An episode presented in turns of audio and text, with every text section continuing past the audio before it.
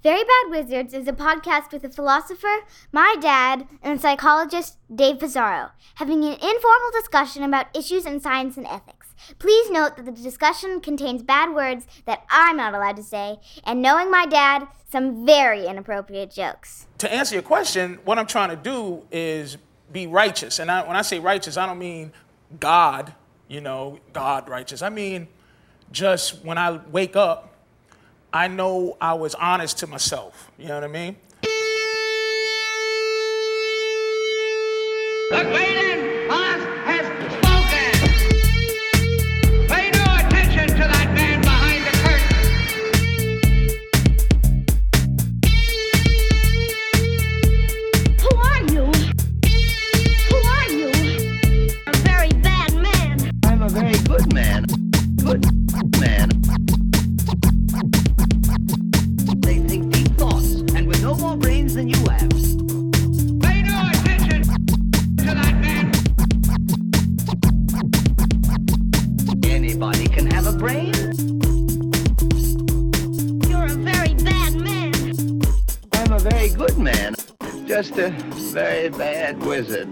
Welcome to Very Bad Wizards. I'm Tamler Sommers from the University of Houston. Dave, today Joe Biden was sworn in as the 46th president of the United States of America.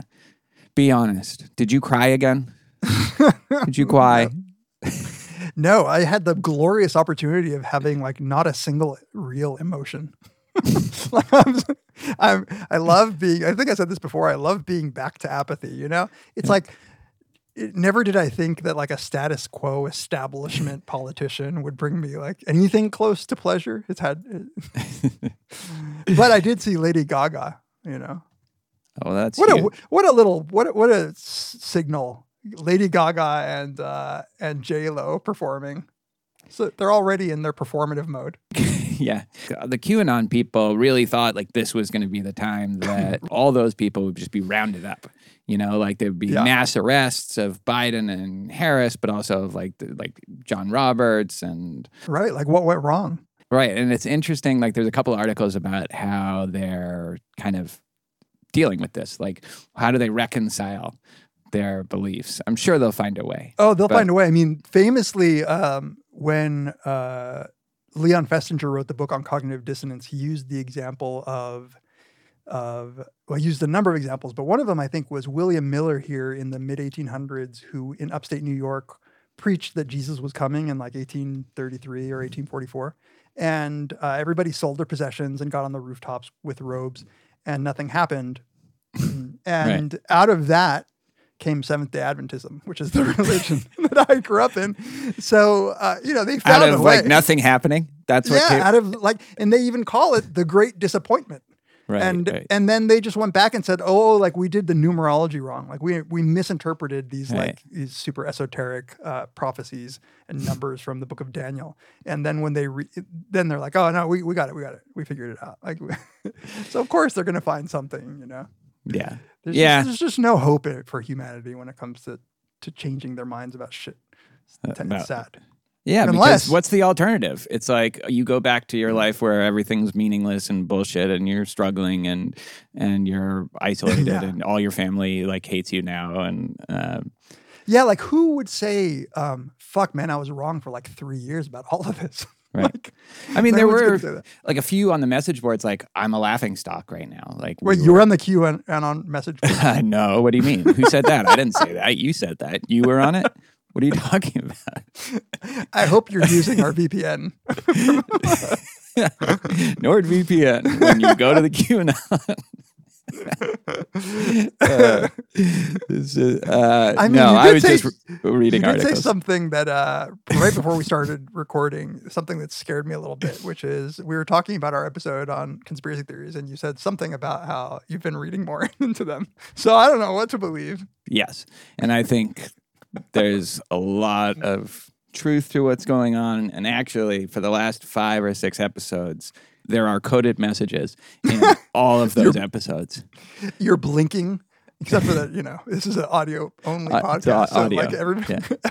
Everybody's missed out on your blinking. A lot of you people like- complain about my mic. You know, like I sometimes go Yeah. uh, like far away from my mic, and then I'm right up to it, and so There's- that's there's a little, pattern to that There's shit, a pattern. To, absolutely, look for it, listener. You'll you'll find what you're looking for. Uh, I thought you were like pausing uh, frames of my video to look for scales to see if I'm one of the lizard people. I think I already know that you are, so I- I, don't I- need to do that. I would love to be a lizard people. A lizard person, yes. or would you be multiple? It would be, lizard people. it would be, um, I am multitudes. You're like a Uh, kid. Though. He thinks he's people. He thinks he's lizard people. I saw today in the New York Times. I was looking. I didn't have time to watch the uh, inauguration because I'm scrambling to prepare for classes. Um, but on the New York Times, I, so this was the on the front page. This was a headline: Biden has a Peloton bike that raises issues at the White House. So, like, that's the kind of headline now that you're going to get to uh, hear. What are we going to do about Biden's Peloton bike? Yeah, it was such a weirdly quick uh, adjustment back to like this is the mundane, like like you know Obama's tan suit, right? It's like mm-hmm. oh well, we're just let's just act like the last four years didn't happen. Like There's a great picture of Bernie and his mittens just kind of sitting there looking like, I, I think Paul tweeted it out, like he's waiting for his wife in some department store. just, oh, bad. poor Bernie. oh Poor God, Bernie. he Yeah. should be there. He should have been sworn in today. Well, you know, unlike you, I actually am opposed to communism. So you know. Definitely unlike me.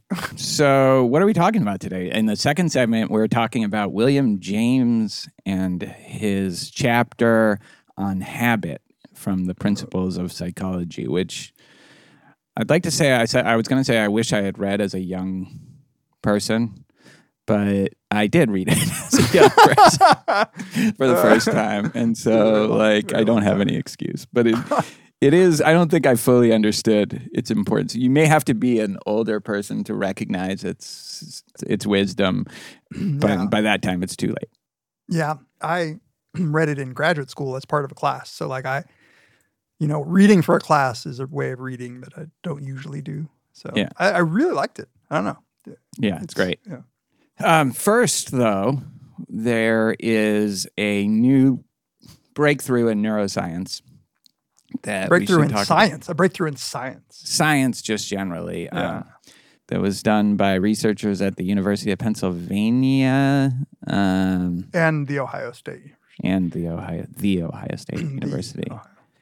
Um, and this is, I've lost the title. It's political humor, sharing, and remembering. Colon. Insights from neuroimaging. Yes. So, what are the insights from neuroimaging? You're the neuroscientist. well, the brain is involved. Um, very complicated ways. No, they, they wanted to find out whether humorous news stories compared to non-humorous news stories, so like the same exact news story told in a humorous way or not, would one be remembered better, two be more likely to be shared, and three is the neuroimaging part, which is um, trying to find out whether I, I guess their goal was to figure out what was driving the increased memory and sharing. And uh, th- what they argue is that the part of the brain that's involved in uh, thinking about other people's mental states is uh, activated during humorous clips more than during non-humorous clips, and that that is somehow indicating uh, people's desire to share them. like, it makes It's- it socially relevant in some way. I guess Uh, it's really hard because this is all correlational, right? But I but I guess the story they want to tell is, oh, it was it was a funny story. My brain then starts thinking about other people finding it funny, which then Right. leads me to want to share it. But it could very easily be it's funny. Um, I know Tamler would like this, and since I'm thinking what Tamler would like, then that's the part of my brain that gets activated. So I can't really say anything. Or it could ab- be that that's total bullshit. that that part of the brain gets activated when, right? I mean, like, Well, like uh, the- in, in that way, like Yeah. that's really something that it's tracking.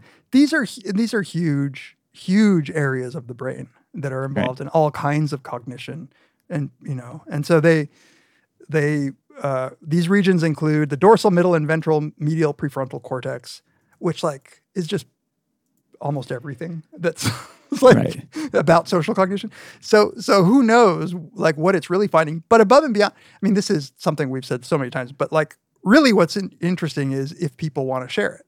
Right. Like that's and if they I guess- remember it. and if they remember it. But their measure, I don't know if you saw this, but their measure of whether people shared it, their so-called behavioral measure, is just a seven-point scale that says, how likely would you be to share this story? Oh, so it's not even like they, yeah. No, and and what's really annoying to me is that from then on, even though they say, well, like these are just intentions to share, um, and then they say like, but intentions to share have been in other studies correlated with actual sharing. The Ponzi scheme. yeah, for the rest, um, but uh, for the rest of the article, they refer to it as actual sharing, um, Right. And that's just not like I. It's it's super annoying. But I guess people. So this is the part that that at least I give them credit for. They actually got two actors to read news stories um, that were either written. They got actual comedy writers. They say, um, and they had 128 clips. Half 64 featured one actor, 64 featured another actor. Each of them read 32 humorous and 32 non-humorous versions of the stories, and and they had everybody listen to these um, or watch these. In one study, just like out in the in the lab, in another one while they were in an fMRI. But like, here's the thing. Don't we already know? Like, can't we just look at Facebook and see what stories are shared? Isn't that the ultimate like metric of what's shared? Like, what's actually shared? It doesn't make any. s- So, I mean, right. So there's so many things, right? So there's like that. There's that. There's you know, like I guess they're also doing a behavioral test to see whether people actually remember the Yeah. content of the story. and people, yeah, turns out people do remember the humor stuff more. Right. But uh, yeah, And but I have stuff to say about that afterwards. Yeah. But then again, it's like so both the things, sharing, likelihood to share, and then the memory thing, those are behavioral measures. The fMRI stuff is is either supposed to find the mechanism, but that's but it sounds like that's pure speculation, or just confirm that this is actually what's happening. Um, and I think that's like another that's that's a, the big issue with why neuroscience is involved with this at all. Just what what does this have to do with neuroscience? And I saw like this was originally shared on our Reddit, um, our subreddit, but it came from a different Reddit, and somebody had a great line about this. They said it's like going into a cloud with a microscope to prove it's raining. Yeah. And that's Right. like, I think, a really good analogy for what a lot of these things are doing. It's like we have the evidence right here. It's like you said, I mean, uh, with the behavioral measures, or like even more directly, just with how like the articles are shared. Like, what's the likelihood of a certain kind of article to be shared? You have all that data. And then you keep going to like smaller and smaller microscopic levels to try to demonstrate it or prove that it's real or provide something more concrete. And that's where the that's so misguided and so common. Yeah, like okay, suppose that there is an area of the brain that does and only does reasoning about other people's mental states. Like suppose that we had somehow localized that, um, and then suppose that we could go in with like transcranial magnetic stimulation and turn off that region.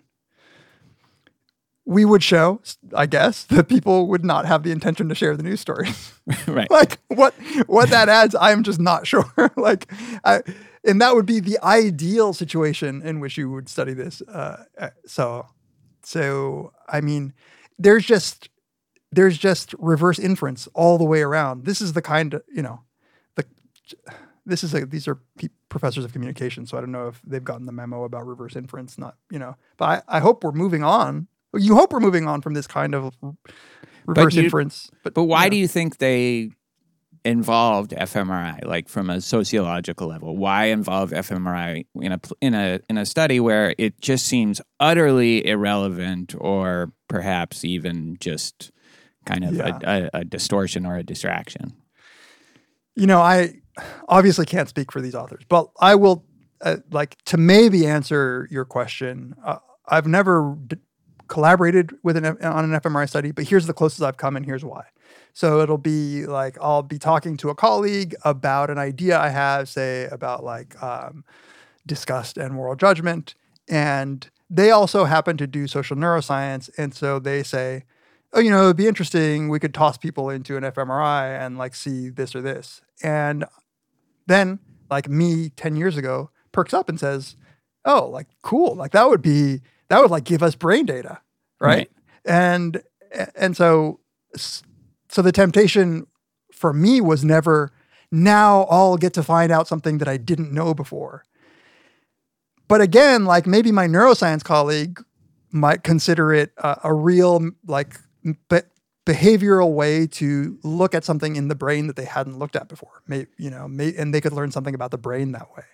Um, So they're not then- trying to like add information about the phenomenon. They're just looking to connect something to their Yeah. neuroscience research or something like that. I, if this is gonna be real contentious, if they're good, right. but like you know, some of my best friends did shit like this for ten years, you know, and uh, I mean, I we I, I think we were interested in the Josh Greene stuff. Like I know I was, you know, the the and Yeah. now if that if if that came out, like oh, the areas of the brain are associated with emotion is are what makes you be a deontologist. It, I I would think it was ridiculous. But at the time, there is something kind of so there is like a pull to this stuff. But it also feels like that was when it was newer, and now Yeah. it's it's it's not anymore. And people have been pointing this out for for Right. a long time. And it still seems like it's rewarded to add this stuff maybe for grants maybe just for public interest maybe i mean you see people all the time just say like this is not just like it's not just like a habit. This is actually like built into your brain. You yeah, know, it's it's like that's that makes it real if it's built into your brain you know? It's it's not just some fleeting thing. This is like a part of you. It's it's so funny because when we get to the William James part and he he talks about the brain a little bit in a way that like seems more sober than like the way we've talked about the brain for the last 20 years. Yeah. Um it's like he just accepted it, just like like yeah, like brains do this shit. So Right. like it's good to learn about brains. Like nobody's saying that we shouldn't, but but here it's like it's it's unclear. Now, it it's might not add adding value. information about the phenomenon No, it might add value when like brain scientists are looking across all all studies to see. Well, I want to know what the medial prefrontal cortex does, and so then they look across all studies to see what people found, and maybe this will be you know like one of those studies that they can add to the pile. But I, but that's certainly not the goal of this this Right. paper. The other thing I wanted to say is like take neuroscience aside. Now, I'm always one to say, even if it's an obvious idea, we should test it, but that people would be more likely to remember humorous things than non humorous things seems to border so much on the trivial that, uh, or at least on something that we know well already. Like we know, we've known for a long time that emotional things are more likely to be remembered than non emotional things. Like, did you, was that surprising at all to you?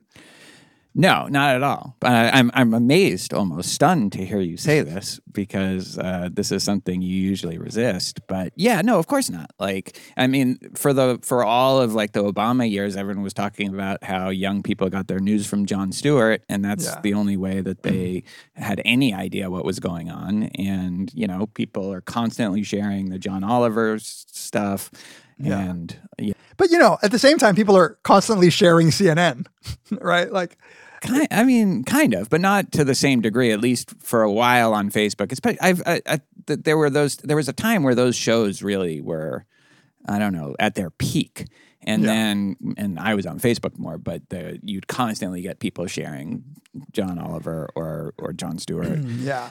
Um, now I think people are a little rightly annoyed by some of these shows. I don't think John uh, Donald Trump was good for them. but you know there are actually there is um, a lot of good work on the role of emotion and memory like a ton a ton of good work. Stuff that is even about the brain that is not fmri work uh, like that, that is actually experimental like um, I, i'm sure i've mentioned this but one of my favorite favorite studies is you give people a list of words to learn. After they learn that list of words you have them dunk their arm in uh, ice bucket and uh, that successfully gets their emotions going, um, or not, or they don't dunk their their uh, arm in an ice bucket. And people who dunk their arm in an Ice Bucket are better, more likely to remember the, that list of words. And it turns out that that is mediated by amygdala activation. So like emotions are kicking in, helping that memory set in. Um, and there, you know, when you do it in an experimental way and use MRI just as like a measure, not as the main. Uh, What do you mean as a measure? As a measure So- of so the- emotional? So yeah, here they used the manipulation of emotion of like the cold pressor test. So that the the manipulation experimentally, people were randomly assigned to get that. That was the heart of the methodology. And then they could measure memory, right? So they could see whether or not that had an effect on memory. And then they measured amygdala activation just as another way to understand the emotional arousal, right? So Okay. so there it's it's adding something um, it's not the central measure of emotion, like there's a manipulation, and it's not the central dependent variable. It's not the study can stand alone without the fMRI part. because you know that when you stick your arm in, Yeah. in ice water, your emotions are aroused. Yeah, and and doing it afterwards, kind of, you know, it's like it's it's a very clever. Um, Yeah. yeah, It's- Yeah, that's a cool study. yeah. Um, is. and not necessarily something you would predict, Right. unlike this. yeah, exactly, exactly. But I guess it is. I mean, I, it seems like you could criticize what you're describing as going into a cloud with a microscope to prove that it's raining. You know their emotions are activated. So what is that adding to show amygdala activation? There, I think it was actually adding like which which part of the brain is most implicated in consolidating those memories or like on encoding those memories. So so there, I think they weren't just using amygdala as a measure of emotion, but rather they were as neuroscientists interested in which which part of the brain is actually getting that memory to to uh, to like Oh, I be see. stored permanently. Um, so they had like a genuine neuroscientific interest in in in a finding that we had had for already probably 20 years that emotions uh, play a role in memory. Um, but it was just, yeah. We need to have like the best defender of neuroscience and neuroscientific approaches on, and um, and see if you know they need they can tell us what we're missing about yeah. some of this yeah. stuff. Sometimes I'll go to conferences like social psych conferences and people will like, uh, like they'll be, they'll, who, people who do social neuroscience will be like, man, you're too hard on it or whatever. Like you can, and they'll actually argue with me, but they're never right. So like I, Yeah, we need some. I mean, I don't think they're going to be right, even the, be, the the best one. But Hmm. at least I'm sure there's something that we're being unfair about. There's something that we're Absolutely. missing. We're not. There's no way that like our constant scorn, uh, just unrelenting contempt for this research is uh, is fully on target. at, at this point though, I think what, what you were alluding to is that it's just sociologically annoying.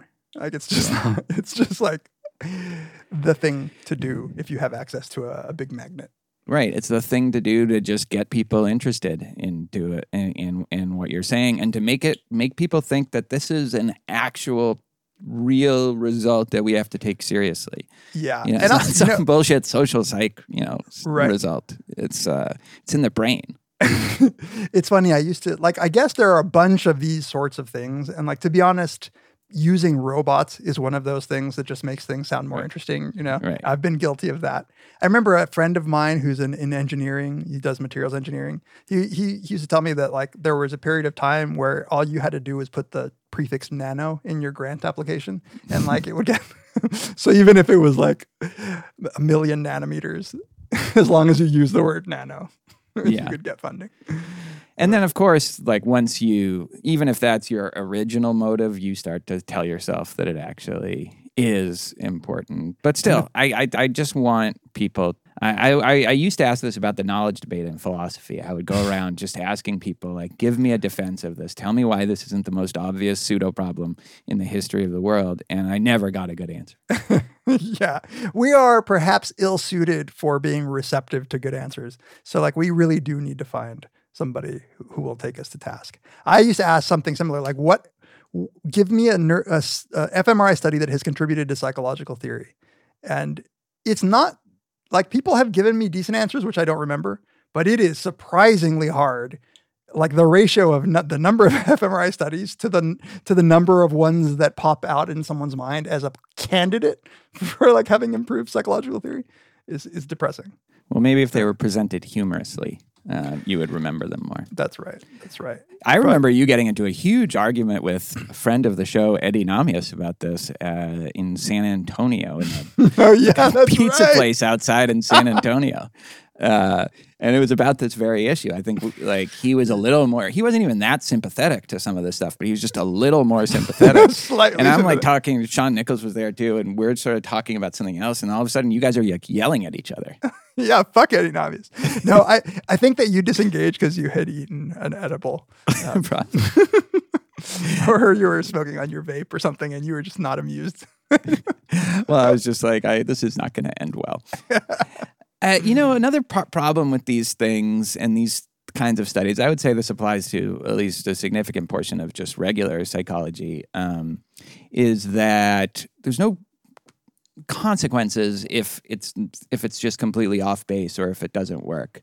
Tal Yarkoni, the uh, like the informed critic, like to my just uninformed critic of psychology, was say, he said that you know like there's these other areas of research in the sciences where if you get something wrong, like something's going to fuck up, like planes will Right. explode or go down, Right. or yeah, but that there's no pressure on that in neuroscience or in some areas of psychology. Brains will stop working. Right, exactly. Fuck! It, it wasn't the RTJ after all. It was the. So you have no real pressure, like you know, like studies cannot replicate, but that's still just internal to the world of what you're of what you're doing. There's nothing external to it that will, um, you know, have any serious consequences if if it doesn't work. I think that's definitely true of the neuroscience stuff.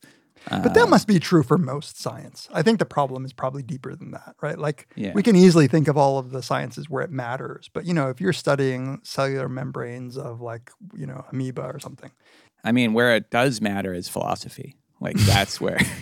If you have the wrong philosophy, like a country will just enter like 150 years of, you know, Do you think any Fascism. do you think time? I would like to get a philosopher who ac- who believes that um, philosophy is contributing to truth. Now, I actually thought that that same thing that you're saying. Um, how true is this? Uh, like, I think Yarkoni gave the example of like engineering, like where it's the obvious case of like you know a bridge collapses or something if you're wrong. But you know, what about these other fields, um, physics or biology? I mean, parts of biology, I suppose, could have serious. You know, certainly like anything involved in developing vaccines, say, or um, Yeah, I mean, the minute you take any basic science and, and turn it into to an applied problem, and maybe different fields have different, like, you know, they're relatively harder or easier to turn into an applied problem. Um, you know, I mean, let's take nudges in in behavioral science. Like that's kind of the engineering of behavioral science, and we can really fuck those up. Um, Yeah. as I think we've shown. But it also but it always like it never seems to totally trace back to um, this is like ec- economics is like this too. Like they I'm sure economic ideas has have led to disaster uh, even because you know false economic ideas based on overly simplistic models of like human behavior and choices and agency. But it's like there's always a way to sort of spin it where they didn't actually perform according to the model it's like it is the QAnon of science, right? Like Exactly. once it turns out trickle down economics doesn't really work. Well, we never quite meant it that way. That was a, based on a misunderstanding of the original text. It is. It is. Like so. Yeah, science is a conspiracy. Uh, Oh God. you're finally seeing the light here. Yeah. I have never been more gratified. All right. All right, let's uh, take a break and we'll come back and talk about a great piece of psychology by William James. Hey, Dave, you know how we sometimes do episodes about issues in physics, but we have no clue what we're talking about? I, I don't know what you're talking about. My my intuitions about physical reality run, run really, really deep. But yes, yes. Well, there's a podcast uh, where they actually know what they're talking about by physicists talking to physicists called Physical Attraction that we wanted to give a little plug to. Yeah, Physical Attraction is a podcast about science, technology, and the future, and it's all from an actual physicist's perspective. Physical Attraction basically does a deep dive, like he does a ton of research. Um, he interviews experts and scholars. Uh, it covers a huge range of topics in physics, astronomy, cosmology, so from the birth of stars to the ways the world might end from nuclear fusion and artificial intelligence to economic inequality, climate change, and cosmology. From the $100 billion venture, venture capital fund trying to accelerate the technological singularity. A little worried about that one. I was going to say, I hope that the $100 billion is to prevent the singularity. From interviews to, with uh, the UK's Astronomer Royal, who I wanted to just say, Martin Rees. Martin Rees is like he is like the Lady Gaga of astronomy. He is you can't get bigger than him. Uh, I had a chance to meet him once. At, Would he would he uh, be flattered by that comparison? He should sure. be. he should be. Lady Gaga would be. Um, uh, and it was a really, really wonderful interview with Martin Rees, who's you know who's nearing the end of his life, but who has written a ton of of broad interest books and who has had a, a, a real role in the way that um, major governments deal with science. Uh, a lot of science podcasts, like Real Science, not not ours, are super overproduced, and there's lots of like you know music coming in and out, and everybody sounds like they're in an NPR station. This isn't like that, but in a good way. Um, Thomas actually, in some episodes, just sits there and explains things. So it's sort of a breath of fresh air. Yeah. So um, check out. Don't let it replace your VBW listening, but complement your VBW listening. So you can then say, "Oh, they don't know shit." I can't believe I've I can't believe I believed them. Go to physicspodcast.com and you can see all of the episodes. He has like 200 episodes. It would be a good addition to your podcast diet. So once again, go to physicspodcast.com Or type in physical attraction wherever it is that you listen to podcasts and it'll come up. and thank you to Physical Attraction for sponsoring this episode.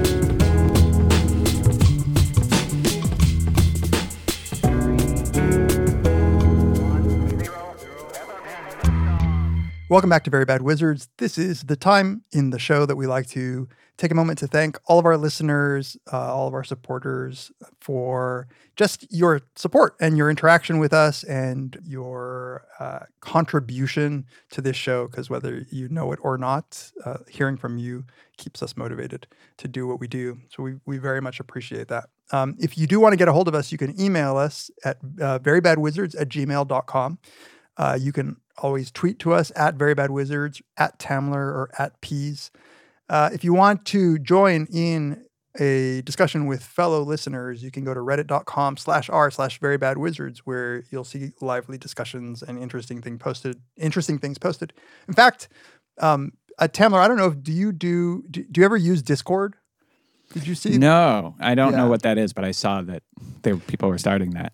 Yeah, so somebody, um, you can go to our subreddit and find the post. Somebody whose name I forget, I apologize, uh, started a Discord server. This is basically a, a way to chat with other people. Um, it's video, audio, or text chat of people who are interested in similar things. So there's now a Discord server. I don't know how to tell you where to go because I'm very bad at knowing things that kids do. Um, but you can also follow our Instagram. Wayne uh, Quazard posted it. Wayne. Yeah, Wayne. And Wayne is my Discord So- friend now.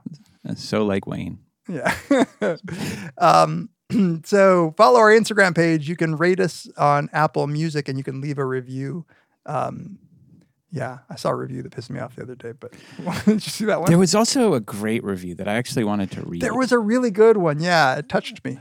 in all right Um, well, maybe I'll, we'll read it next time. Um, but uh, it was really nice. It was like kind of a, I don't know, like a fairly in depth, Yeah, and very thoughtful.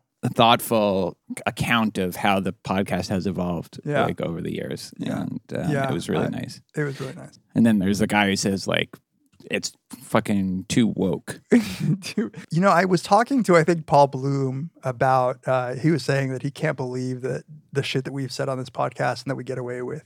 And I told him, and I think this is right, that the angriest emails or messages we've ever gotten are from people who think we're too social justicey. Like that's Absolutely. I would say like 99% of them. and we and we've said some stuff. we've, we've said some shit. We've said a lot of shit. Yeah. I think it's like, but we don't. It's it's what Agnes Callard said. Like, we don't pile on the woke like side enough, so it tracks for them as we are like Right. woke and social justicey because we're not doing what their other heroes like Eric Weinstein do, which is just scan everything or like what did I see Thomas Chatterton Williams like literally going to like Yelp reviews to find like some new like woke thing that they can complain about. It was like a Yelp a fucking Yelp review. after after giving you all of the ways to uh, interact with us on social media, I'm about to say social media is the fucking death of society. It's just terrible. It is awful. Uh, anyway, so uh, rate us on Apple Music if you would like. It helps other people find our podcast, and you can always listen to us and subscribe to our podcast on Spotify. And thank you for all of those things that you guys do. We really appreciate it. Yes, and if you'd like to support us in more tangible ways, you can give us a one time or recurring donation on PayPal. You can get a t shirt or a sweatshirt, um, the beautiful t shirt and sweatshirt, um, and with a great design from Cotton Bureau. Uh, so comfortable. I've been wearing my, my hoodie all the time now. And um, and you can support us on Patreon, become one of our invaluable Patreon supporters. They give us ideas for what to talk about, and they uh, give us financial support, and we appreciate them so much. We try to uh, put out some bonus episodes every month or so. Dave, you have four volumes of beats out there for any level of support. Also, you get ad-free episodes, and um, you know we're always looking into other ways to to try to express our gratitude to the people who are supporting us. So um, we really appreciate that. Oh, one other thing. Um, our $5 and up listeners will get directly to them our Brothers Karamazov five episode miniseries that we did over the summer and that you can also find and pay for on Himalaya, on the Himalaya app. And if anybody has any, you know, we might do something like that again, maybe even just on Patreon. So if anybody has any idea, uh, any ideas for us, Yeah, a book, a book, uh, some sort of text um, interpreted broadly that you would like us to go really deep on, like we did with Brothers Karamazov. That was fun. That was great. we could only do it over the summer, I think, but it was. yeah, seems like forever ago. It does. and also, like yesterday, time is a flat circle. That's right. All right, true detective. nice. Good. You got the rep. Um, great. So, all right, let's move on to today's topic, which is one chapter on uh, from William James's uh, two-volume magnum opus, published in 1890, "The Principles of Psychology." One and two. I'm a one guy. What, what are you? Which is I'm a one guy, but you know, like every so often, I kind of feel myself getting a little tempted towards volume two. But So uh, we're covering the chapter on on habit, and I think the reason that we we did was because Tamler, you you sent over uh, somebody's just sort of short discussion of of this chapter. Is that right? Mhm. Turns out that I think I think this chapter has been in in a very Frankfurtian bullshit kind of way. Like it's also been wrapped up and sold as a book. Yeah, absolutely. I think it was initially even a chapter. The principles is not even where it first appeared. It was Ah, I see. because he says in the principles that it appeared in some sort of popular uh, magazine of some kind. Yeah, okay. Um, so so yeah, William James was a uh, he's called the father of American psychology, but he was also a philosopher. I think best known for his views on pragmatism as a, as a theory of truth. He was a psychologist first, and and actually wrote the principles of psychology. I think it took him a decade to write these th- this uh, two volumes, um, and and I think the story goes that when he was done uh, he just said, "Fuck it, I'm I'm turning to philosophy from now on." Um, I think he was he was frustrated. This is too. Uh, this is too hard. yeah, it's too, it is hard.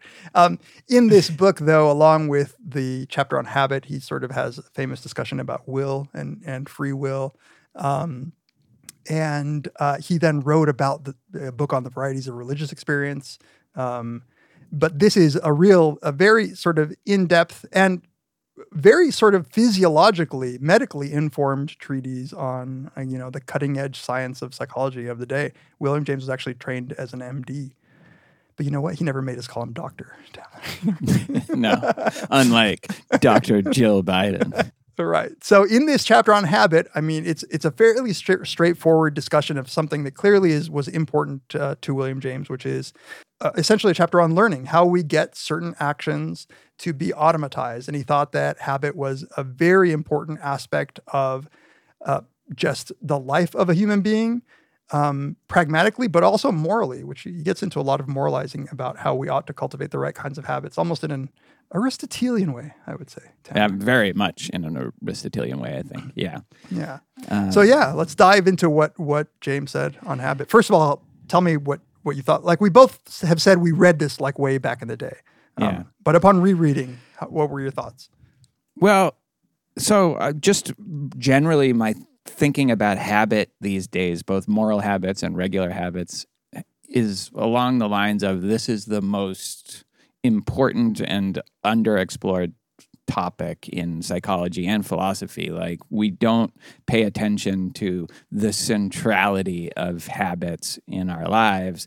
And I think Aristotle, when you say that this is Ar- Aristotelian, I think Aristotle knew this and based his entire ethics around the idea of developing good habits that will lead you to acquire virtuous character. And I think that, you know, you definitely can quibble with the details of his picture, but in terms of just naturalistically in uh, figuring out what actually drives human beings and human behavior, like it was totally right on. And then starting, you know, after Aristotle, Stoics were also they emphasized habit um, as well. They were also very focused on character, but with the turn to in philosophy focusing on choices and actions rather than char- like a more broader picture of of character and character development it was lost and really not talked about and still isn't talked about in in philosophy and i think it's just so important at every level including like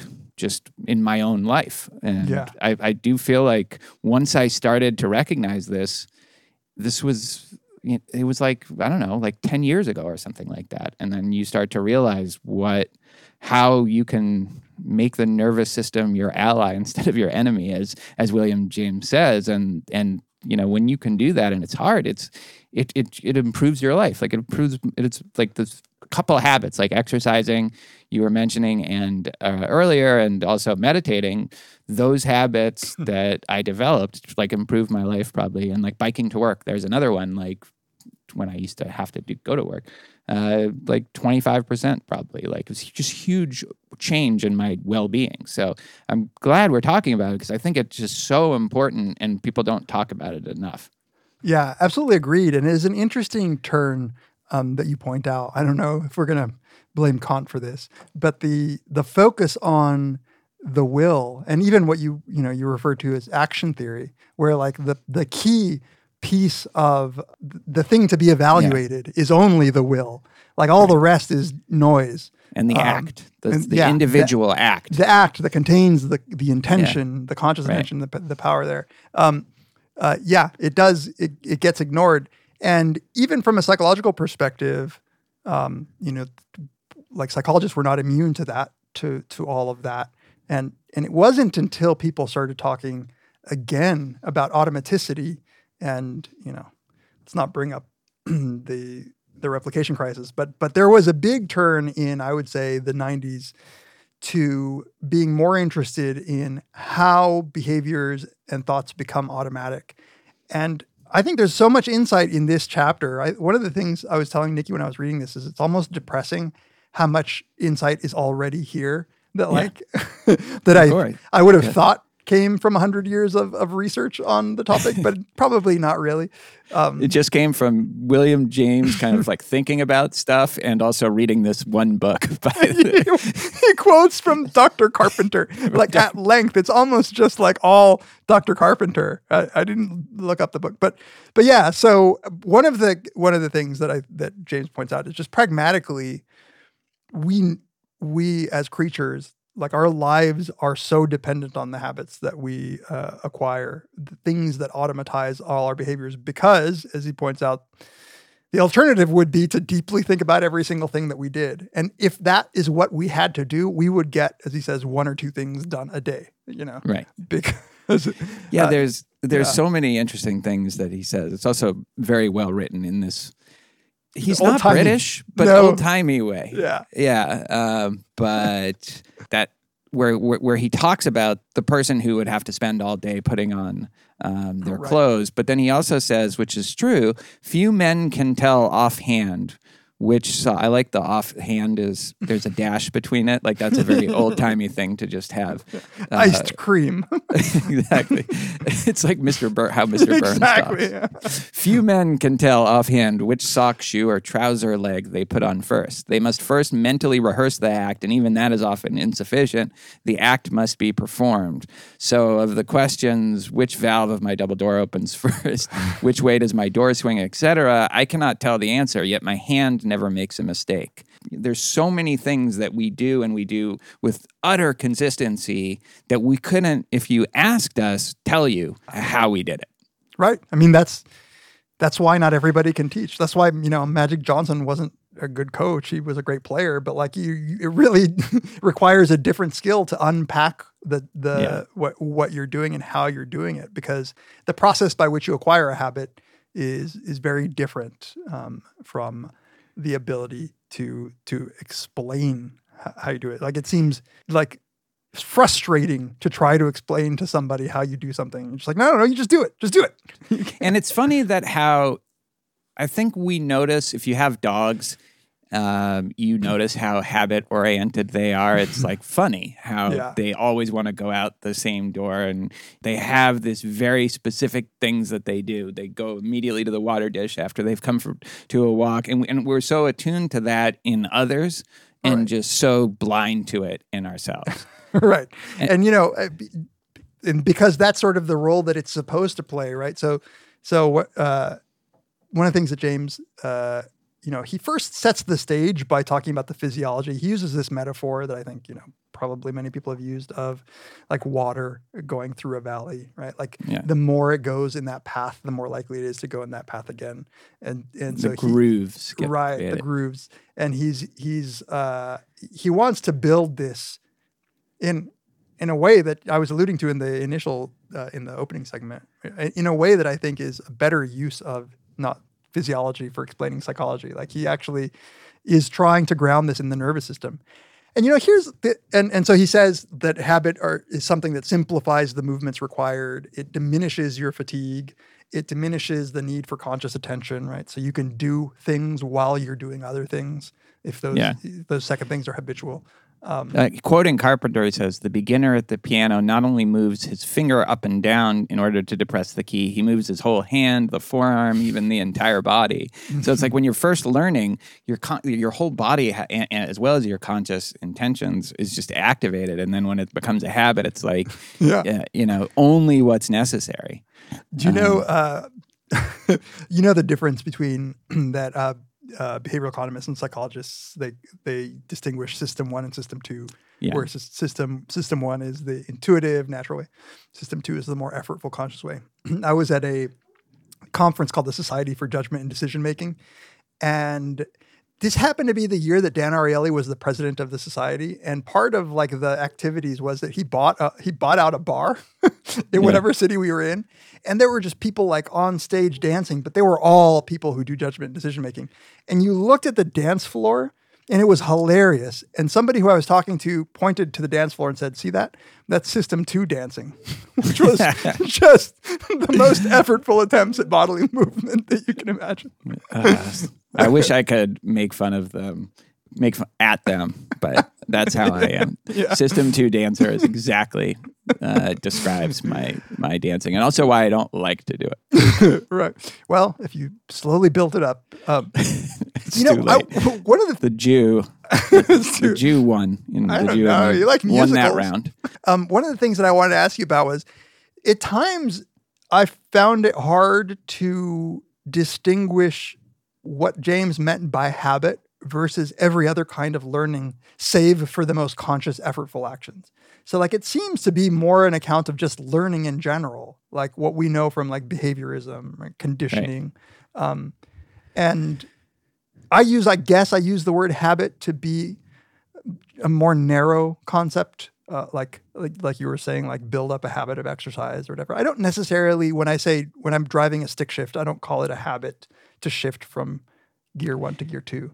So I think that's right. Yeah. I mean, like even just playing the piano is not a habit exactly, right? Like that's just you're practicing a skill. Um, stick shift is an interesting one because although I wouldn't call it a habit, where my daughter is learning to drive now, and we only have um, manual transmission, and so she she's had to learn to drive on the Oh, stick wow. shift. What kind of And- car do you have?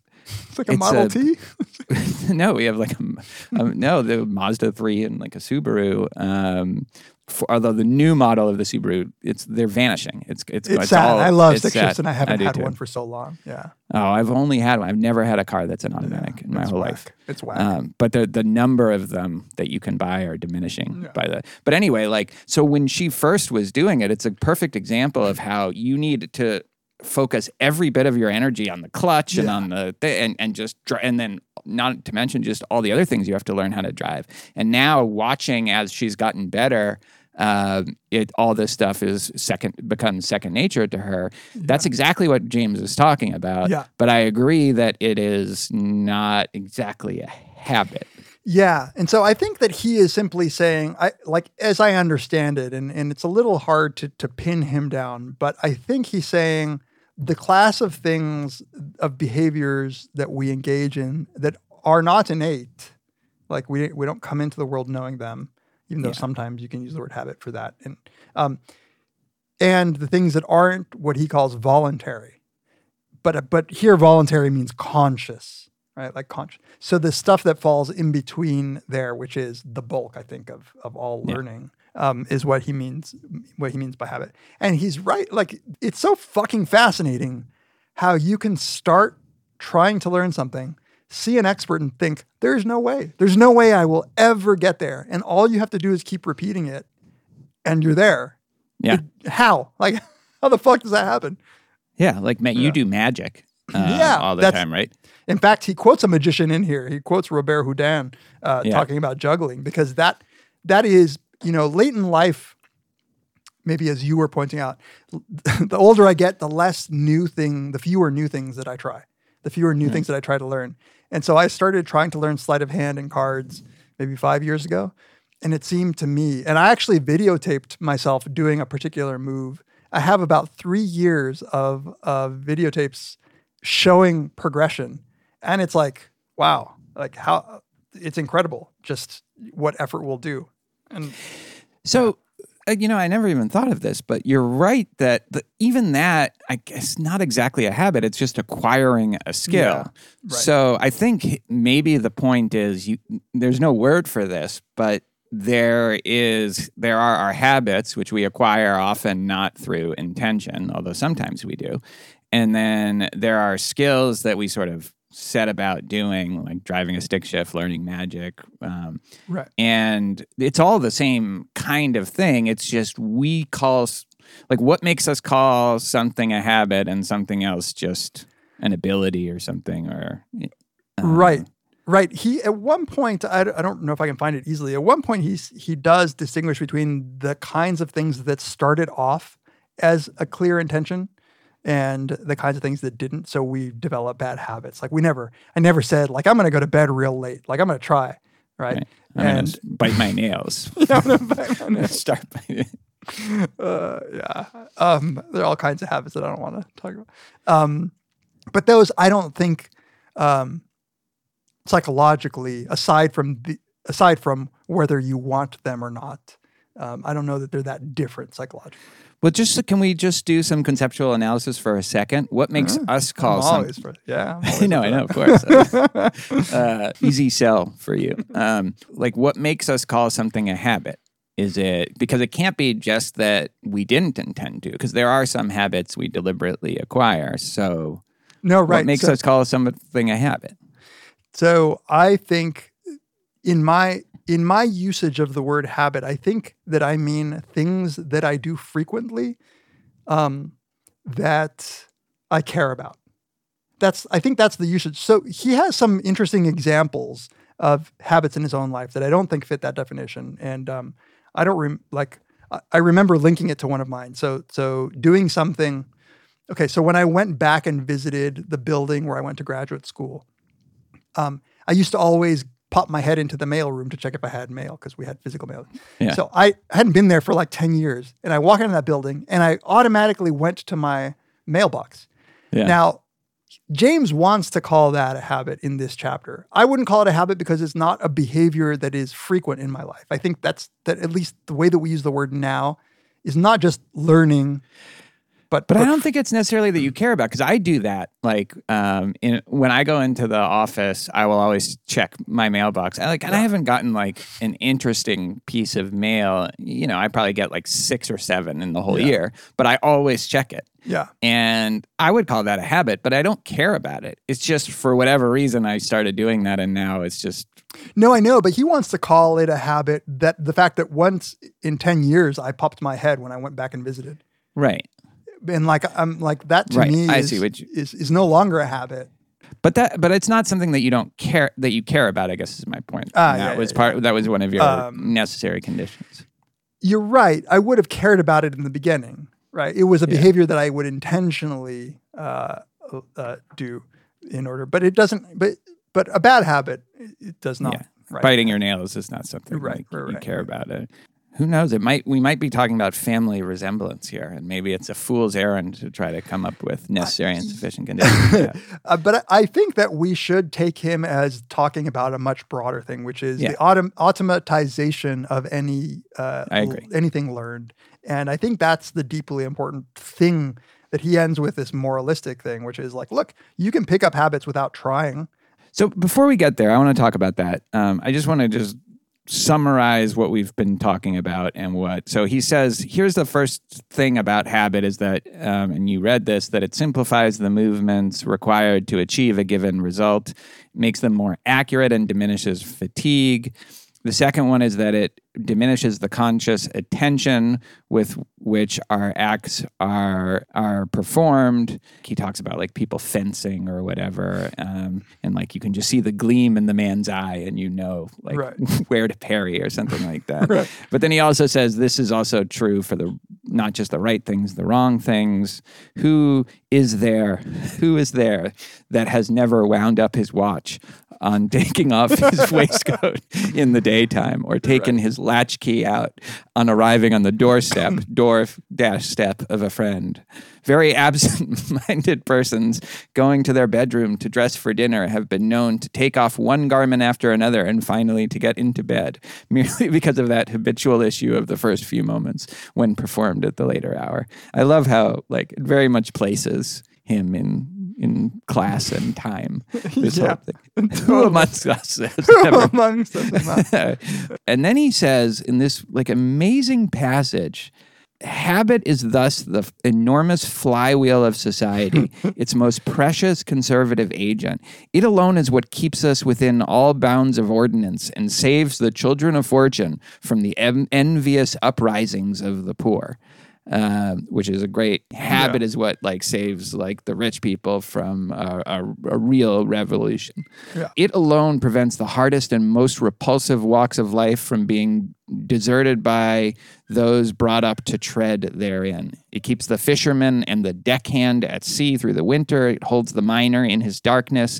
and nails the countryman to his log cabin and his lonely farm through all the months of snow. It protects us from invasion by the natives of the desert and the frozen zone. I'm not sure what that sounds very like science fiction all of a sudden. It's like the, Who are these the Hunger Games. The frozen zone. What is that? it dooms us to fight out the battle of life upon the lines of our nurture of our early choice and to make the best of a pursuit that disagrees, like a job or whatever, that disagrees because there is no other for which we are fitted and it is too late to begin again. It keeps different social strata from mixing. Already at the age of 25, you see the professional mannerisms setting in the young commercial traveler or the young doctor, the young minister, the young academic, the young philosopher at the APA. you see the little lines of cleavage running through their character, the tricks of thought, the prejudices, the ways of the shop, in a word. Uh, it's just like a very interesting little passage that comes kind of in the middle before he turns like explicitly to ethics. Just like this is the whole reason the world is the way it is and Yeah. is resistant to change.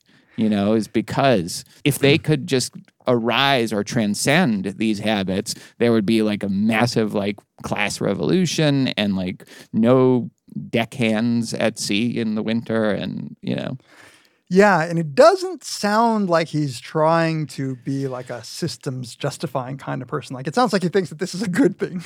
like the flywheel of society is, is- Yeah. yeah. I mean, I don't know. Like, I think he's like I read it as more sort of straight up ambivalent or something. Yeah. yeah, descriptive and also hmm. like you know, this is a we're all hanging by a thread here, and if they if they did revolt, they would be right.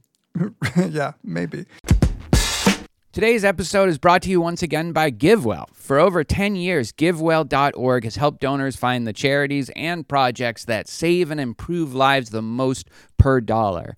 They dedicate over 20,000 hours a year doing research and then handpick a few of the highest impact, evidence backed charities, whether it's medicine or mosquito nets to prevent malaria, vaccinations, deworming, or just straight up cash transfers for extreme poverty, GiveWell finds the most effective philanthropies to do the most good. And now GiveWell wants to say thank you, and I want to say thank you too. In, in 2020, podcast listeners like you gave over $1.6 million to the cost effective charities that GiveWell recommends. And David and I are extremely proud to report that our listeners have contributed over $182,000 in immediate and recurring donations to GiveWell. That's amazing. Just a few weeks ago, I donated once again to GiveWell and I selected Give Directly, which is a program that gives unconditional cash transfers to poor households in low income countries and to people affected by humanitarian crises. No strings, no bureaucracy, just direct cash transfers to the people who need it the most. This is just one of the many extremely effective charities that GiveWell has researched. And in 2021, it's no longer the holiday season, but GiveWell is encouraging you to keep the giving spirit alive. Any listener who starts a monthly donation by the end of February will have their, their first month's donation matched up to $250. Every month, you'll work towards saving lives, preventing deadly disease, or helping those in extreme poverty. Whether you're new to GiveWell or already a donor, you don't have to be a new donor here. Any listener who starts a new monthly donation by the end of February will have their first month matched up to $250. So go to givewell.org slash verybadwizards and select podcast and Very Bad Wizards at checkout. Once again, go to givewell.org slash verybadwizards and select podcast and Very Bad Wizards at checkout. Thank you to GiveWell for all the great work they do, and thank you, our listeners, for supporting them as much as you have. This episode of Very Bad Wizards is also brought to you in part by BetterHelp. Look, there are times when we all need help, each and every one of us, and there are times where it seems really difficult to get help. Especially times like the ones we're in right now. Now, of course, there are crisis lines that specialize in dealing with emergencies, but what if you just want or need to speak to a professional about something that's going on in your life currently? You have to go about finding a good therapist, making sure, maybe through word of mouth, that they're reputable, um, ensuring they have openings for new patients and that they take your insurance, that you can make an appointment soon. These are all hassles that BetterHelp are there to get around. BetterHelp can c- help connect you with a therapist, a licensed professional therapist in a safe and private online environment. In under 24 hours, you'll be having an online chat, video chat, telephone call, or even text messaging. If you don't like that therapist, you can always switch. Anything you share is confidential, it's convenient, it's affordable, and financial aid is available. If you don't believe me, check out the testimonials posted daily on their site. So start living a happier life today. As a listener of Very Bad Wizards, you'll get 10% off of your first month by visiting betterhelp.com slash VBW. Join the over 1 million people who are taking charge of their mental health. Again, that's B-E-T-T-E-R H-E-L-P dot com slash VBW for 10% off of your first month. Thanks to BetterHelp for sponsoring this episode of Very Bad Wizards. Yeah. And then he says, you know, uh, couple paragraphs later, what you alluded to. The great thing then in all education is to make our nervous system our ally instead of our enemy. It is to fund and capitalize our acquisitions and live at ease upon the interest of the fund. And this is the the insight that I think was completely lost by the time he was writing. Well, not completely lost because Dr. Carpenter clearly clearly believed it. Um, but that with usually, I think even now, habits and automatic behavior are looked down upon. They are thought, uh, you know, these are the things that um, we fight against. All- Right. right. And um, and what he's saying is no, like this. These are the very things that we should embrace because um, these are the only things that allow us to do the complex actions that we do. So when he describes earlier in this sort of physiological way, he says what a habit does is when you initiate action A, it automatically gets action B, C, D, and E going, Yeah. and, and and so on. So to go back to the analogy of driving the stick shift, you're only the only intention that you need is to sit in the car and start going, and that intention initiates your you know arm and wrist to move in this direction, your left foot to press the clutch, and all that. And um, so he he's acknowledging the power that this has in being the one thing that enables us to to perform these complex actions.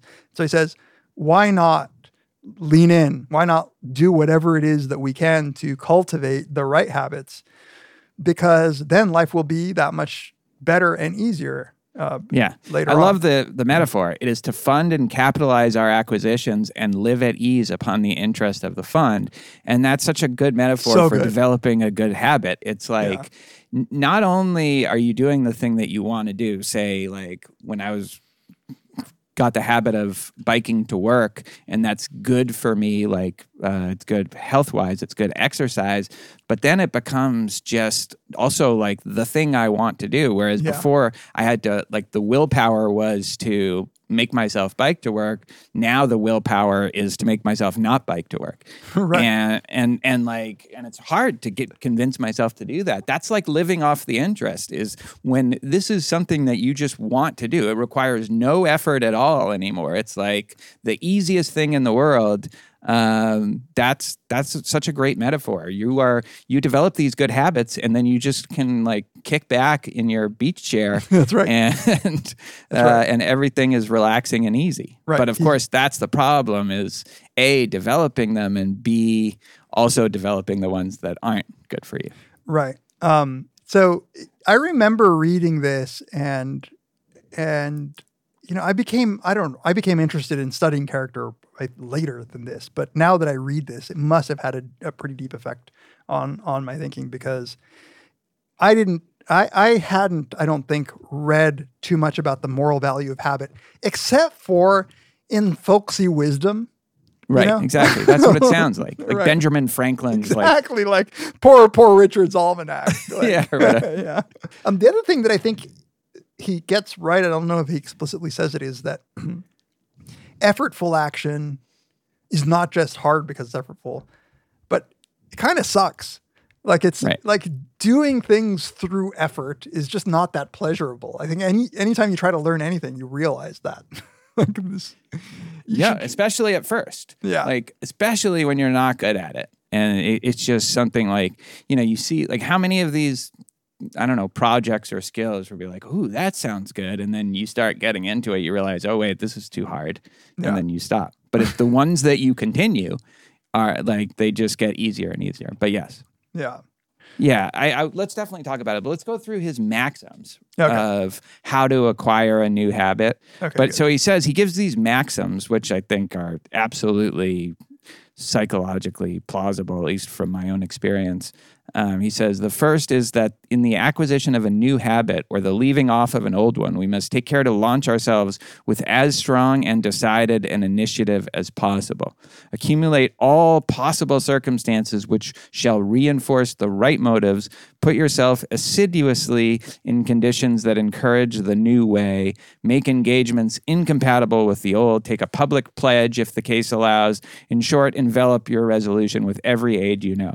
So he's really, I mean, he's talking about commitment devices there, right? Like- Totally. I mean, he's Yeah. he was talking about stuff that that you know I didn't learn about until like reading, you know, Robert Frank. yeah. Robert Frank and and uh, like Thomas Schelling and like those Right. people. Yeah. Um, but so he's saying like you get a new habit because it's so hard at first, because like what we were talking about, how hard it is at first.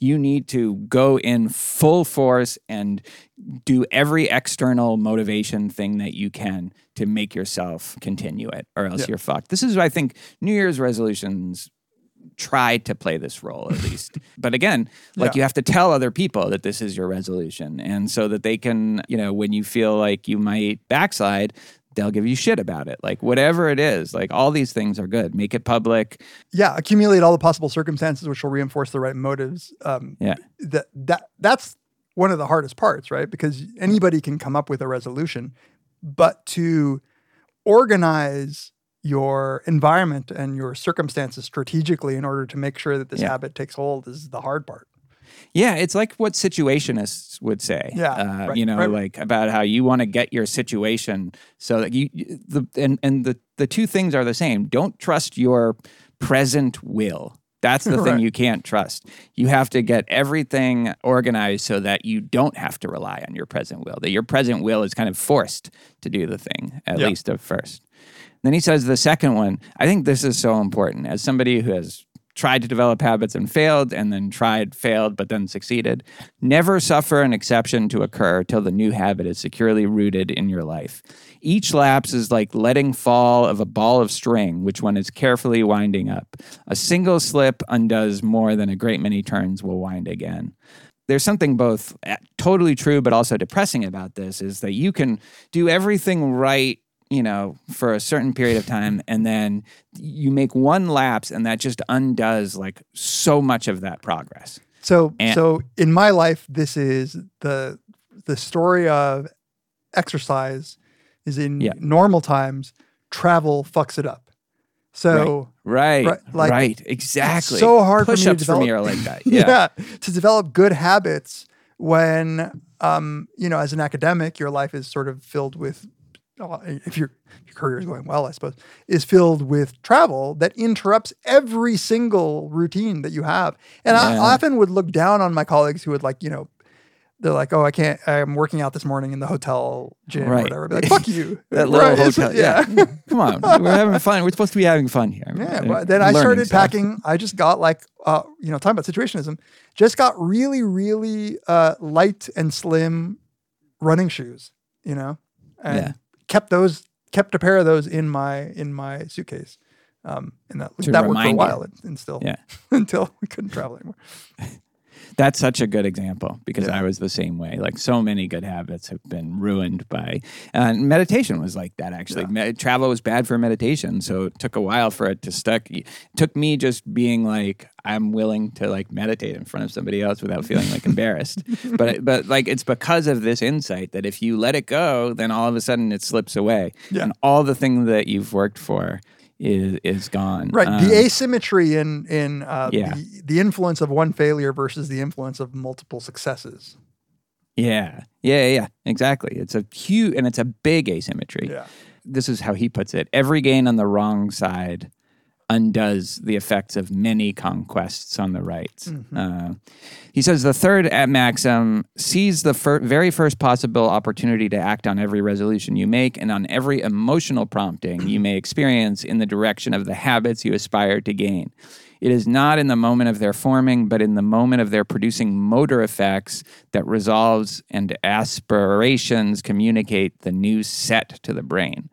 So here he's actually making a kind of empirical claim, which again, I think somehow he just understands like the brain and, and human nature. It's it's it's it's uh, it's not totally clear how, but um, I think that's right. I feel like I've read research about this that when your emotions, and this is also very Aristotelian, when your emotions are tuned correctly to what it is that you're trying to develop, that you start to, and that you actually recognize the pleasure that you're feeling when you perform this action. It's not just, it's something that you're actually aware of, then that reinforces the habit. Yeah, um, I, have you had the experience of you know I know when I'm trying to be, this is almost always with exercise. If I feel like exercising, I Yeah. I go do it like if I can, right? Because like that that feeling will go away. Exactly. And then you and then once you've made that connection in your brain between that feeling of I want to do this and I'm doing it, it um, it's good. And the same thing when you realize how good. I mean, going to the gym is like this. Reading for me is like this. Like reading novels. It's like once I'm actually doing it, I I always am so glad I'm doing that and not just on the web looking at bullshit on Twitter but like I need to take the moments to actually appreciate that, you know, and like uh, seize on those emotional things. So there, he's very clearly tying. This is a theme, if I recall, in the principles where um, the only thing that matters is doing, right? Like he, like James places such an emphasis on on thoughts that lead to action. Um, Yes. Yeah. And this is where it comes to what you were Yep. saying. So what he says is a tendency to act only becomes effectively ingrained in us to in proportion to the uninterrupted frequency with which the actions actually occur and the brain grows to their use. Every time a resolve or a fine glow of feeling evaporates without bearing practical f- fruit is worse than a chance loss. It works so as to positively positively hinder future resolutions and emotions from taking the normal path of discharge because you didn't actually do the action, but you still uh, got the glow. There's and then he says there's no more contemptible type of human character than that of the nerveless sentimentalist and dreamer who spends his life in a weltering sea of sensibility and emotion, but who never does a manly concrete deed. Rousseau inflaming all the mothers of France by his eloquence to follow nature and nurse their babies themselves while he sends his own children to the foundling hospital is the classical example of what I mean. But every one of us, in his measure, whenever, after glowing for an abstractly formulated good, he practically ignores some actual case among the squalid other particulars of which the same good lurks disguised, treads straight on, on Rousseau's path. I mean, this is like this is what we've been talking about, you know, in episodes. If we're talking about moral grandstanding or something like that, Yeah. it is No, it absolutely reminded me of our discussion of porn, not porn necessarily the sexual kind, but just everything that we can call porn of some kind, like outrage porn. or outrage whatever. porn, power washing porn. Um, it gives you the sense, the emotions associated with having satisfactorily uh, completed a task without having done anything. Uh, and I've been, I'm not a big, I'm not a big reality TV watcher, but I've been watching on Netflix this show called Grand Designs, where people build these amazing houses. And in mm-hmm. an hour, you can get the feeling of planning, of working hard, and of succeeding. And you haven't done shit, right? Right. But it gives you that feeling. And I think this is what what he's railing against is being a sentimentalist in a way that I wouldn't use the word, but like just being somebody who who lets lets those emotions like oh it'd be good to exercise wa- lets that emotion wash over you. Watches like a, a video of people, Right. like you know, motivational video or something. uh, Um, yeah. That's what the montage is. The montage. Like you know, like it gives us that satisfaction. He went from nothing to being like an awesome fighter you know in like one song. And I think what's interesting about what he's saying here is, first of all, we're all sort we're all tempted in this direction and that we really need to watch out for it. Like we need to make sure that we don't get like these vicarious feelings of goodness when you actually didn't do shit. Right. Because that is the most contemptible kind of human character, he says. Right. And it's true. It's like you know, the people who complain about whatever on Twitter without actually taking active steps that they could take to address the issue they're complaining about, this is what they're talking about. But we all do this at, at every level of our life. I'd rather not. I'd rather do neither. Neither talk about it nor do it. nor actually do it. But like the idea that you should really be on guard for that because that's going to um, set you back in Yeah. any kind of acquisition. If you're Yes. trying to uh, acquire a habit of exercise, you can't take vicarious pleasure in Right. exercising without actually Right. doing it, or you're fucked. Right, right. Um, I like his casual xenophobia against uh, the French Rousseau, and also here where he says, "The weeping of a Russian lady over the fictitious personages in the play, while her coachman is freezing to death on his seat outside, is the sort of thing that everywhere happens Yeah. on a less glaring scale. Even the habit of excessive indulgence in music for those who are neither performers themselves nor musically gifted enough to take it in a purely intellectual way." Has probably a relaxing effect upon the character. One becomes filled with emotions which, which habitually pass without prompting to any deed, and so the inertly sentimental condition is kept up. So I'm sympathetic to what he's saying, the inertly sentimental. But I mean, you and I do, you do nothing but, uh, in many cases, enjoy art for art's sake without Yeah. feeling the need to, to be moved to do something. Yes, right. No, I, I, I took that very personally, that little passage there. Like, because that's pretty much all I do, like watching movies and watching, you know, like is, and I know, like, I'm not going to become a filmmaker. I'm not going to be, you know, and I am trying to understand it and trying, but it's, it's for the sake of appreciation of that art form. Yeah, Right. that's a weird thing. And I wonder why. He I- says even like uh, so he, he his his he says the remedy would be never to suffer oneself to have an emotion at a concert without expressing it afterward in some active way. Let the expression be the least thing in the world, speaking genially to one's aunt or giving up one's seat in a horse car if nothing more heroic offers, but let it not fail to take place. He's like, no, you like those emotions are meant to motivate, so let them motivate, even if you know it's just petting a dog or whatever. But what if it's like a a, a bad emotion that it's arising, right? An Kill a Jew. of, I feel like killing a Jew. right, exactly. You go to Wagner and be like, all right, well, I'll William James said one. I should I'll- act on the emotions. I'll just ins- I'll just buy a Mercedes. right. Don't kill a Jew, buy, but you do have to at least buy, buy a Mercedes or a, a BMW. Uh, um, I so here's there, this this last thing that he says. I think might be a maybe a little more open to question, but it also sounds like it could be right, and I think it's related to this. He says. The, these latter cases make us aware that it is not simply particular lines of discharge, but also general forms of discharge that seem to be grooved by habit in the gra- in the brain. And he says, by analogy, what we were just talking about, if we let our emotions evaporate, they get into uh, a way of evaporating. So there's no reason to suppose that if we often flinch from making an effort, before we know it, the effort making capacity will be gone in general. Is what he's saying. So it's not even like acquiring a specific habit. I have It's- exactly that, uh, like that note in my. Uh, it's the last thing I wrote in my notes that he seems to have a view that acquiring habit or like is a general ability. That, right. like if you practice it in domain A, it will work in domain B. And this is why he goes, you know, into saying like he has this one passage where he says every day you should do something that's like just a little inconvenient in order to like Yes. keep that sharp your will sharp enough to like for when you need it. Yeah, it's it's ego de- it's sort of like the ego depletion view, right? It's like one muscle that you are developing. And and yeah, he says keep the faculty of effort alive in you by a little gratuitous exercise every day. Uh, be like ascetic or heroic in little unnecessary points. Do do every day or two something for no other reason that you would rather not do it. Um, and he calls this like insurance. Like Yeah. you know, it may never do you any good, but it also could be the difference between disaster or salvation.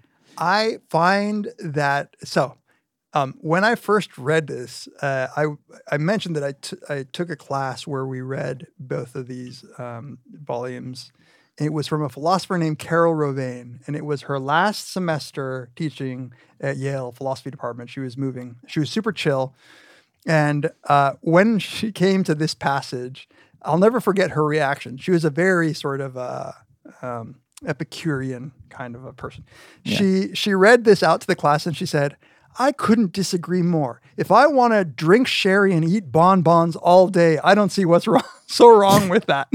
Like, and I and I remember disagreeing with her. I remember thinking, no, that it seems to be right that if you get used to a little bit of hardship, that it will come in handy when some unrelated hardship emerges.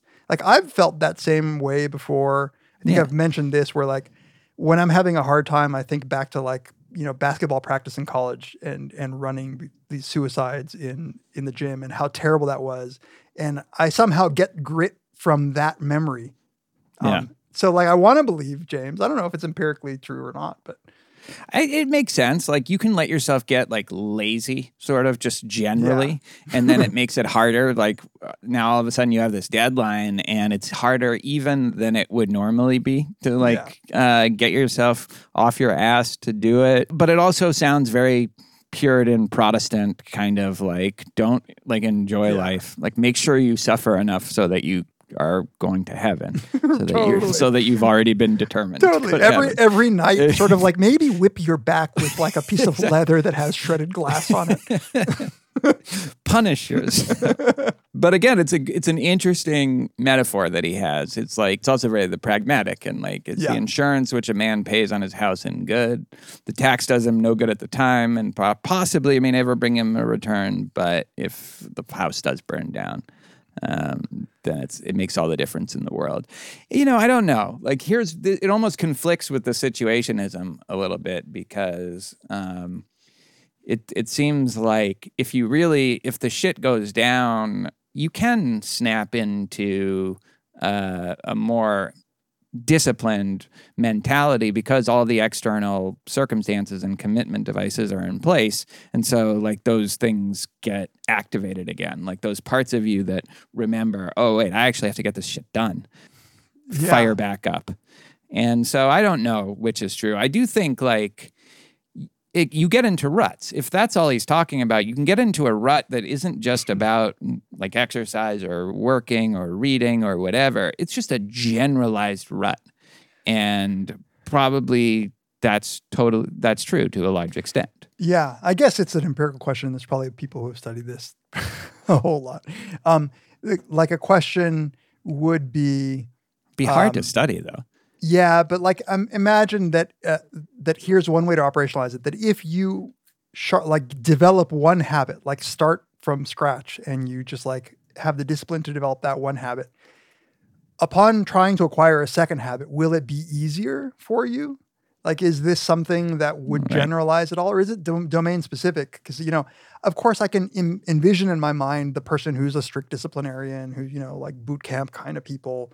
Um, but for all I know, they have like horrible lapses in some other domain in their life, right? Um, um, so I'm not sure if it generalizes. And and here's the thing, it's like I, he's not even saying this though about like if you develop one habit, like you can develop another. He's saying like just take a cold shower one day because just because you don't want to, not because you're trying to develop the habit of taking Yeah. a cold shower, but just because you like that would suck to all of a Right. sudden not have hot water.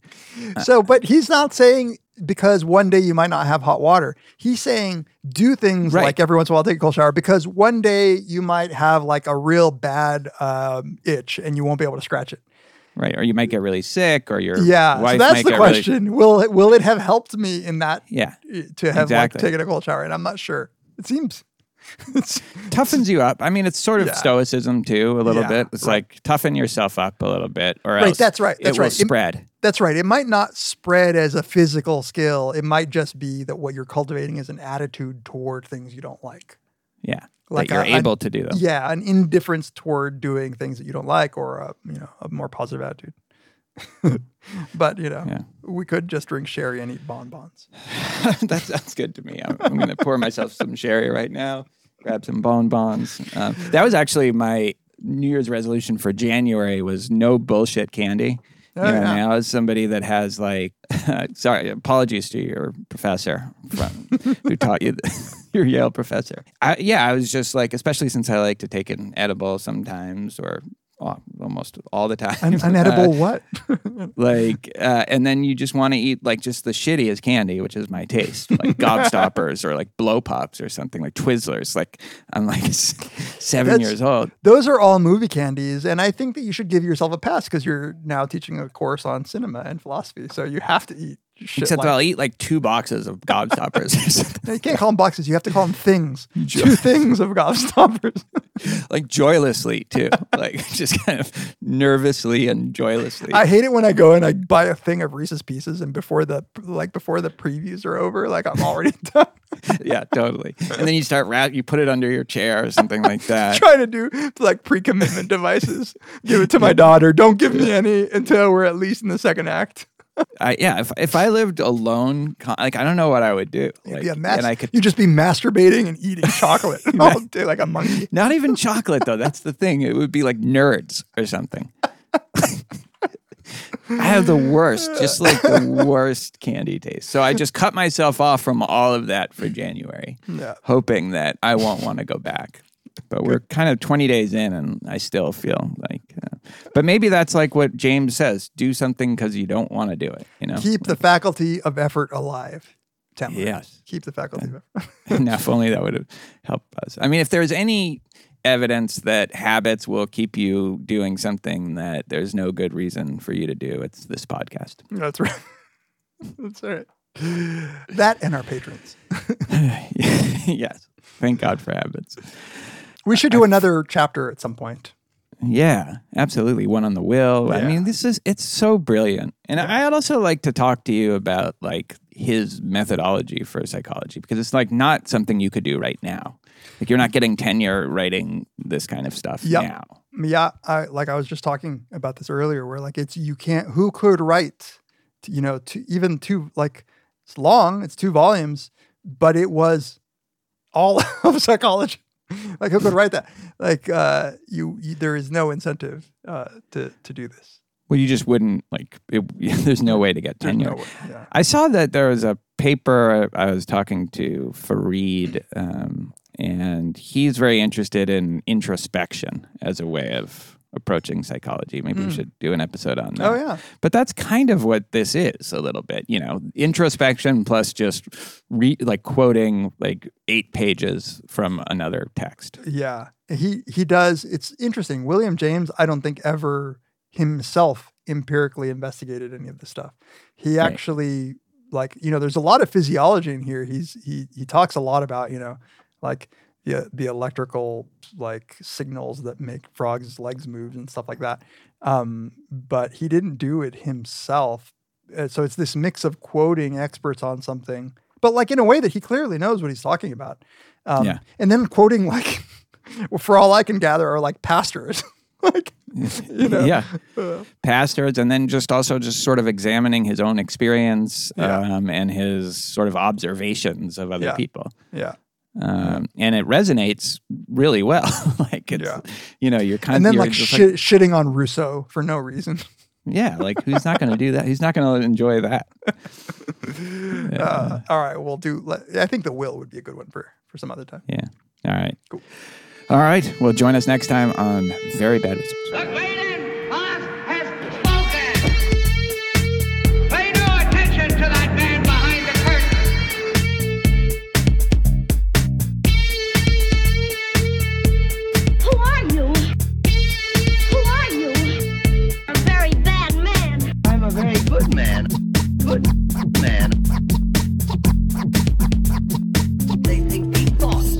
no more brains than you have. Pay no attention to that man. Anybody can have a brain. You're a very bad man. I'm a very good man. Just a very bad wizard.